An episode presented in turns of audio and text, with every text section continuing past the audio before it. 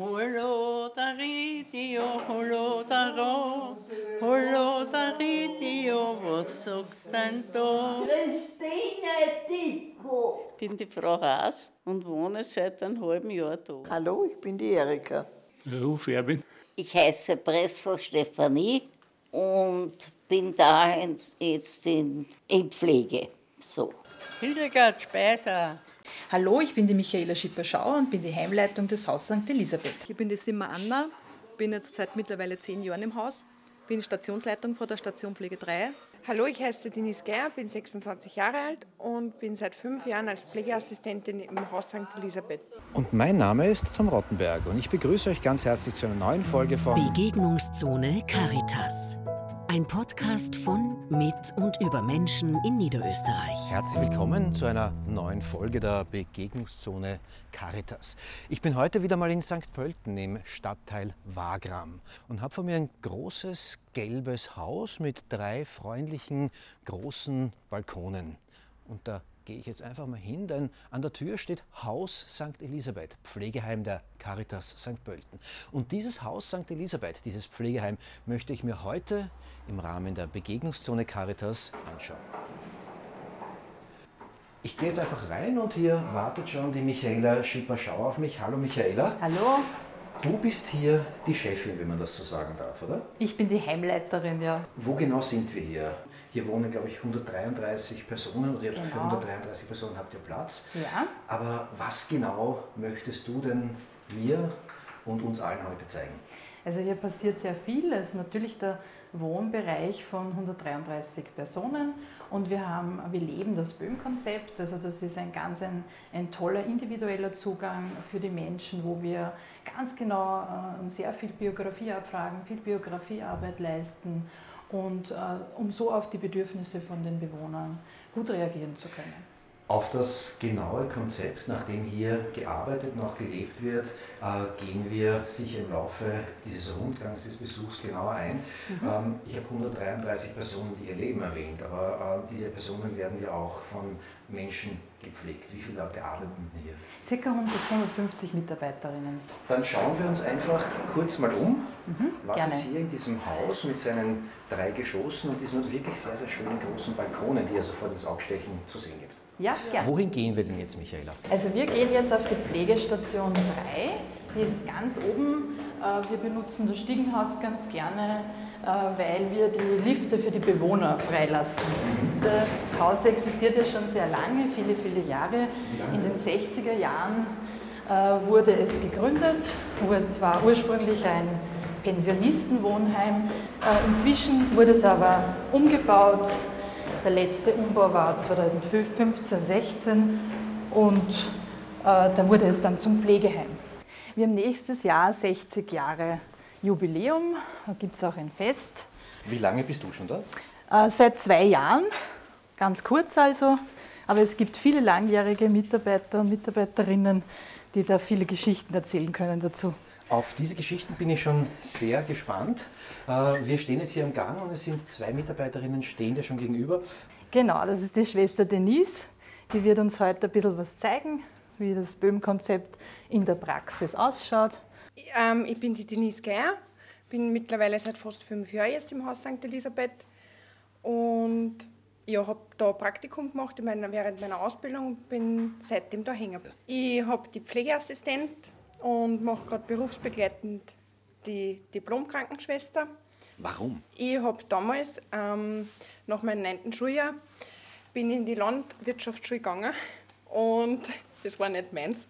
Dann habe ich mir habe ich geglaubt, ich will Friseurin werden, habe das dann auch gemacht. Wir haben sehr viele öderne Personen gehabt, also Damen sowie Herren und das hat mir halt sehr taugt und auch gefallen, mit denen zum Arbeiten. Und dann habe ich gesagt, ich schaue mir die Pflege an, das war noch während meiner Friseurkarriere und bin dann schnuppern gegangen und habe relativ schnell erkannt, okay, das ist das, wo ich mich gefunden habe. Und habe aber dann die Friseurlehre fertig gemacht noch, weil man weiß nie, sicher ist sicher. Ihr könnt mich gern begleiten. Ähm, ich kann, also wir schauen sich die Station gern an. Ich kann euch ein paar Bewohner gern vorstellen. Wir sind jetzt zum Beispiel vor einem Bewohnerzimmer, da leben leben zwei Bewohnerinnen drinnen, die Frau Haas und die Frau Tittl. Darf man kurz kommen, ja? Frau Dietl, Ich alle beten. Ich bin sehr katholisch. Da habe ich schon das Büchstück von der Mutter Gottes oben, oben Bett. Schauen Sie, ist gestickt. haben Sie das selber geschickt? Ja, und meine Schwestern haben auch gestickte gekriegt. Sticken Sie immer noch? Nicht mehr. Nicht mehr? Nein, ich bin dahergekommen und hab Geschirrtücher zusammengelegt, gearbeitet. Und da habe ich Schmerzen gekriegt in die Schultern. Jetzt kann ich nichts arbeiten. Jetzt tue ich immer beten. Für alle Menschen. Und wie, alt- wie alt sind Sie? Wie alt? Ja. Da los ich ihn erraten. 47? Die machen einen Witz. 91. Sind Sie denn gerne hier? Ist es, ist, sind Sie gerne hier? Ist es. Da ist es sehr gut, schön. Wiederschauen, schönen Tag noch. Die beiden Damen wohnen gemeinsam, weil sie sich das so ausgesucht haben? Oder ist das irgendwie, wird das einfach per Los entschieden? Wer das- Nein, es wird schon drauf geschaut. Also natürlich ist so, dass wenn ein Bett frei ist, dass dann die nächste Bewohnerin kommt und natürlich das Bett dann bekommt. Ähm, und dann wird beobachtet von uns, wie funktioniert das, verstehen sie die, verstehen sie die nicht, passt das gut. Aber meistens geht das wirklich wahnsinnig gut. Denise, ich war jetzt bei den beiden Damen drinnen und die Geduld, diese Geduld, wie bringt man die auf? Wie machst du das? Also ich finde generell, der Beruf in der Pflege und vor allem im Pflegeheim, das muss dir liegen. Und wichtig ist auch, so wie wir es dann natürlich, man hat viel Geduld und irgendwann vielleicht vergeht die Geduld, so ehrlich muss man sein, aber dann zieht man sich zurück. Also ich mache das persönlich so, ich ziehe mich dann zurück, ich sprich mit einer vertrauten Kollegin, tue Dampf ablassen kurz und dann gehe ich wieder hinaus zu den Bewohnern, bin wieder komplett entspannt und habe wieder meine Linie gefunden und weil das braucht man. Ne? Michaela, wie lange leben denn die Bewohnerinnen und Bewohner, wie lange wohnen sie denn durchschnittlich hier? Ganz unterschiedlich. Es gibt Menschen, die bei uns wirklich äh, viele, viele Jahrzehnte auch verbringen. Dann gibt es äh, Menschen, die ganz kurz da sind. Das ist einfach äh, der natürliche Lauf der Dinge einerseits. Ich habe es aber auch schon erlebt, dass Menschen eingezogen sind, die im Palliativsetting waren und die jetzt herumgehen und mich begrüßen am Gang, wo es geheißen hat, äh, wow, äh, ein halbes Jahr maximal. Also es ist mit diesem Böhm-Konzept einfach so viel möglich bei uns, dass die Menschen sich wirklich wohlfühlen. Morgen.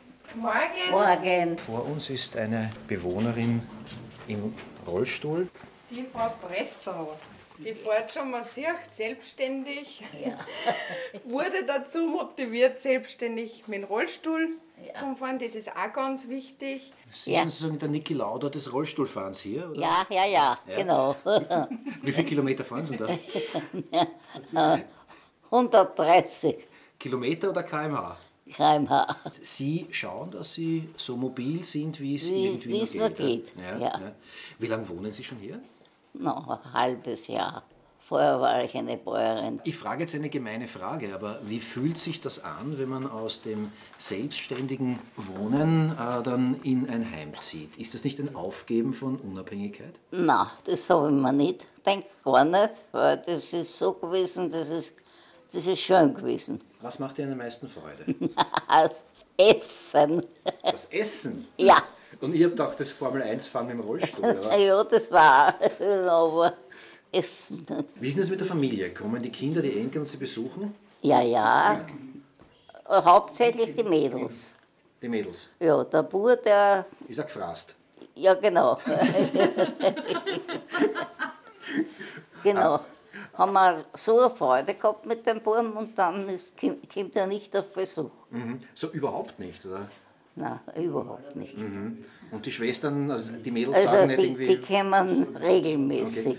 Und die nehmen sich den Bruder nicht zur Brust und Oh, sagen, das haben sie alles da, aber es hilft nichts. Mhm, Es hilft nichts. Und sie hat nichts mit mir, also er sagt einer, er hat auch nichts mit mir gehabt. Nicht?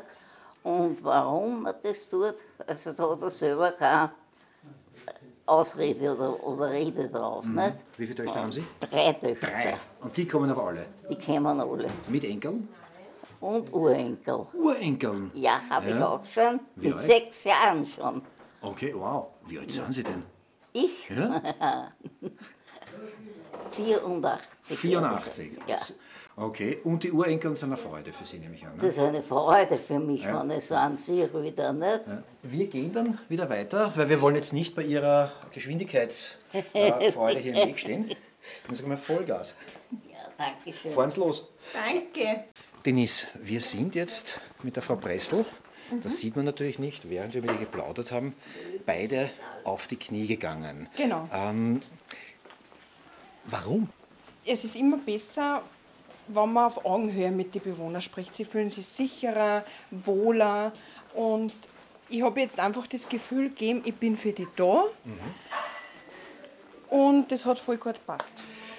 Sind das so Kleinigkeiten, die Menschen, die nicht mit alten Menschen, mit pflegebedürftigen Menschen, mit behinderten Menschen zu tun haben, einfach nicht bedenken? Ja, das sind genau die Kleinigkeiten, die was ausmacht. Das, das bewirkt wahnsinnig viel. Man gibt einer das Gefühl, du kehrst zu mir quasi jetzt. Also ich nehme die auf, ich bin für die da und begleite die, so wie man sagen muss, auf den letzten Lebensweg.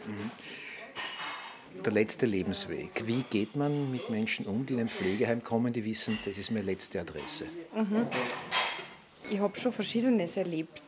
Viele kommen halt natürlich neu herein und sind wahnsinnig traurig, kriegen das natürlich alles mit, gell, wollen nur nach Hause, nach Hause.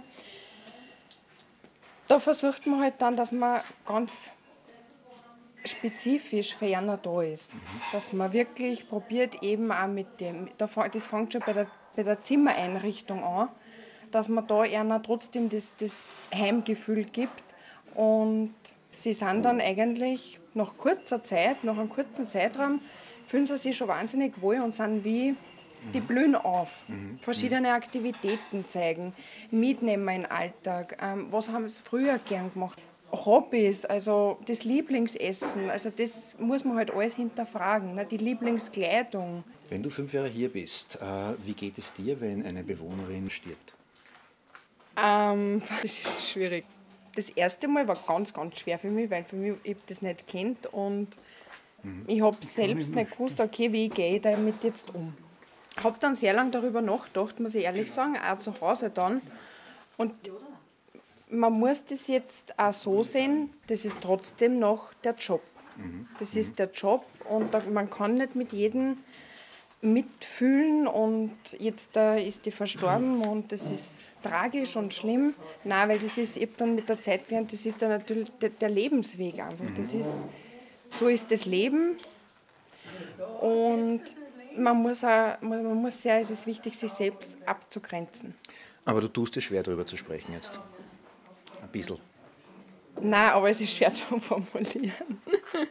Wie erklären? Ja, es ist schwer zu formulieren gerade.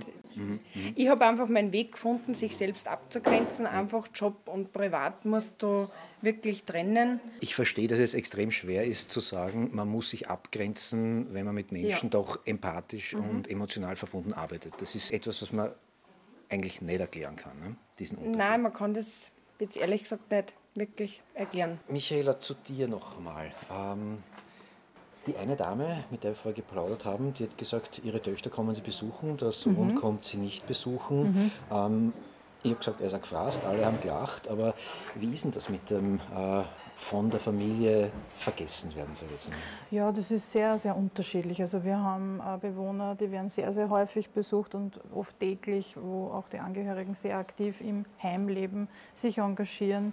Das ist mir auch ganz wichtig zu sagen, dass wir einfach ein Lebensraum sind und nicht eine, eine Stelle, wo man die alten Leute abgibt. Es gibt natürlich auch zerrüttete Familien, wo die Kinder einfach deswegen nicht kommen, weil die Beziehung belastet ist. Ich kann dann sagen, der Bauer ist ja gefrasst, äh, ihr könnt das nicht, aber versucht ihr euch dann dieses Gefrast auch zur Brust zu nehmen und sagen, oder ist Na, das wie nicht die eure Aufgabe? Denise vorher gesagt hat, wir haben eine große Herausforderung, uns abzugrenzen. Äh, Wir mischen uns nicht in Familienstreitigkeiten ein. Natürlich sind wir verbindend, Mhm. äh, aber wirklich rausnehmen. Jetzt steht hier schon die ganze Zeit eine Kollegin. Wer bist denn du? Ich bin die Simmer Anna, bin jetzt seit mittlerweile zehn Jahren im Haus, bin Stationsleitung von der Station Pflege 3. Erzähl einmal, was wir denn hier gerade sehen. Wir sind hier in einem großen Raum. Genau, das ist, bei uns, das ist bei uns der Tagraum. Da sind sehr viele Bewohner, also da werden die Mahlzeiten eingenommen, da trifft man sich auch, wenn Feierlichkeiten sind, Geburtstagsfeiern und so. Und jetzt im Moment dann unsere Bewohner frühstücken. Die Menschen, die hier wohnen, äh, werden in diese Tätigkeiten mit eingebunden oder sind sie wie Hotelgäste, die da quasi bedient werden? Na, es ist schon in Richtung Ersteres. Also es ist uns sehr wichtig, dass man eben auch wieder auf der Biografie basierend schaut, wenn jemand zum Beispiel eine eine Landwirtschaft gehabt hat und viel äh, kinästhetisch gearbeitet hat, dass er viel auch eingebunden wird in äh, Tätigkeiten, die er früher gemacht hat, in der Küche vielleicht oder äh, wenn er gern gebacken hat, dass, dass da äh, gearbeitet wird mit den Bewohnern. Ganz unterschiedlich. Das ist ja auch ganz wichtig, weil man oft Genau. In der Welt da draußen, sobald es um Pflege geht, Ja. denkt man, okay, die sitzen herum und werden gefüttert, Das ist gewickelt. äh, diese Warmsaat sauber, dieses Vorurteil, was natürlich in den äh, vergangenen Jahrzehnten manche Heime auch noch gelebt haben, das lehnen wir komplett ab. Äh, unser Pflegekonzept von Böhm basiert eben darauf, dass wir von dem weggehen und die Menschen in einen Tagesablauf, in einen Tagesrhythmus hineinbekommen, wo ihnen einerseits nicht fad wird und wo sie auch äh, eine Wertigkeit empfinden. Und der Adam hat lieber Frucht und der Noe den Wein. Und der David tut zittern schlagen, müssen Steirer gewesen sein. Ich sage Ihnen, was ich hab müssen warten helfen, weil Mami krank war. Und da waren wir halt auch Vater und da gesungen und auf einmal ist die Frau, was mit der Orgel gespielt hat in der Kirche, hat sie gesagt, kommst zum Santa zu der Chorprobe. Warum ich denn, wer sagt denn das? Na, ich sag das. Na, und warum? Na, weil du singen kannst. Na, und seitdem war ich dabei. Wie alt waren Sie damals? Hä? Wie alt waren Sie damals? Da bin ich in die Schule gegangen. Ich weiß. Singen Sie hier alleine oder mit den Mitbewohnerinnen und Bewohnern? Aber wenn noch was auch noch da singen, dann gehen wir so. Ich würde jetzt gerne noch was hören, wenn das geht. Das ist alle da ganz erst. Einmal mag ich mehr singen und einmal mag ich weniger singen. Und, und wenn es eine Gaudi wird, dann singen wir alle. Aber es ist, Bitte Ramsey singe das Lied. Was ist denn das? Und Weisheit, was soll denn das sein? Ein Schlager. Ha? Ein Schlager. Mein Lieber, da komme ich nicht mit, mit dem, was man du da vorsagst. Diria, hollere, diria, hollere, kuckuck, hollere, diria, hollere, kuckuck, hollere, diria, hollere, kuckuck, hollere, diria, ho. Du singst überhaupt nicht. ich habe es dir am Anfang ein bisschen abgewürgt, aber dann zwischendurch äh, hat es Denise auch angeschnitten, dieses Pflegekonzept. Äh, Ich wollte mir vorher ein bisschen von dem anschauen, was hier passiert, bevor ich dann frage, wir sind jetzt wieder erschienen aus dem Halbes hier wieder, was macht denn das Haus Elisabeth so anders, besonders? Naja, unser Zugang ist, also wir nehmen nicht jetzt einfach eine Person auf, die wird ins Zimmer gelegt und gepflegt, was ja auch legitim ist.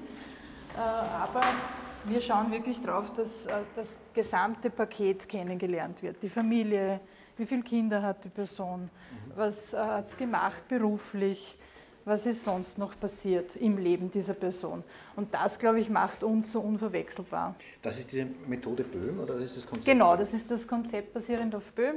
Äh, Böhm hat äh, in den 70er Jahren begonnen, sich damit zu beschäftigen, wie Herr, werden Frau? Herr, Herr, Böhm, äh, hat sich beschäftigt, war selber Pfleger und hat sich damit beschäftigt, wie leben die Leute in einem Pflegeheim. Damals war eben diese Warmsatz-Sauberpflege noch ganz üblich und er hat sich zum Beispiel gedacht, er macht einen Ausflug, äh, ich glaube damals in, in, in das äh, Gänsehäufel mit den Bewohnern. Und das war verböhnt. Also er hat riesige Probleme gekriegt. Das hat, weil natürlich die Kritik gekommen ist, ja, das sind kranke Menschen, das sind alte Menschen, hochaltrig.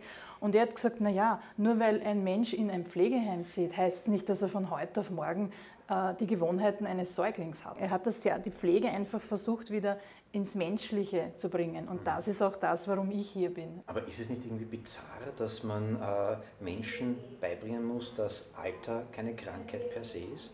Ich glaube, das ist eine gesellschaftliche Diskussion, die man ewig führen könnte, mhm. dass einfach Alter, Krankheit, äh, das Altern an sich in unserer Gesellschaft jetzt einfach nicht beliebt ist. Mhm. Ja, es wird äh, ein bisschen weggeschoben, es wird eher in Richtung, man muss schön sein, man muss so lange wie möglich jung aussehen, äh, sich jung halten. Natürlich sagt man dann, oh Gott, Pflegeheim, letzte Station, da ist alles aus. Und wir wollen, wir stehen eben so dafür, dass es nicht so ist, dass wir eben hier leben.